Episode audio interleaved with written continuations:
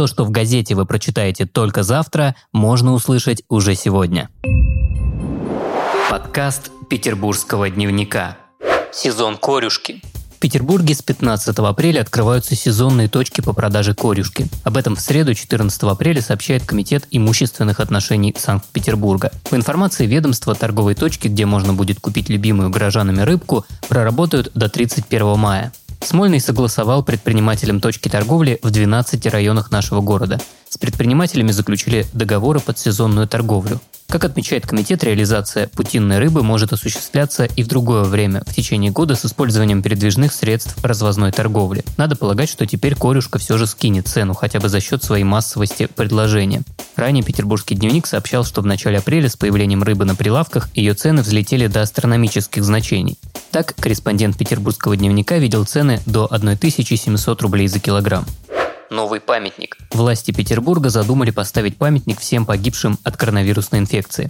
Об этом в среду 14 апреля сообщил губернатор северной столицы Александр Беглов во время церемонии вручения благодарности и почетных грамот президента врачам и медработникам.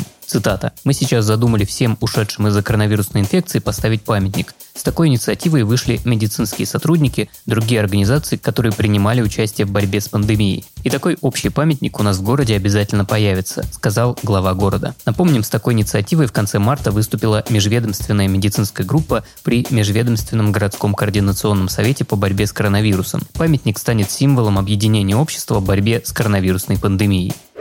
Бесплатная кунсткамера. В четверг, 15 апреля, день бесплатного посещения Музея антропологии и этнографии имени Петра Великого Российской Академии Наук. Кунсткамера. Об этом напомнили на странице администрации Василиостровского района. Цитата. «Возможность бесплатного знакомства с экспозицией для индивидуальных посетителей установлена в третий четверг месяца с сентября по апрель.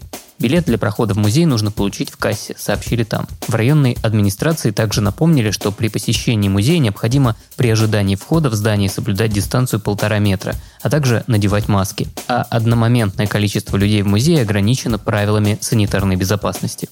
Если у вас есть история, которой вы бы хотели поделиться с петербургским дневником, то пишите в наши соцсети во Вконтакте и Телеграме. На этом все. Вы слушали ПДКаст.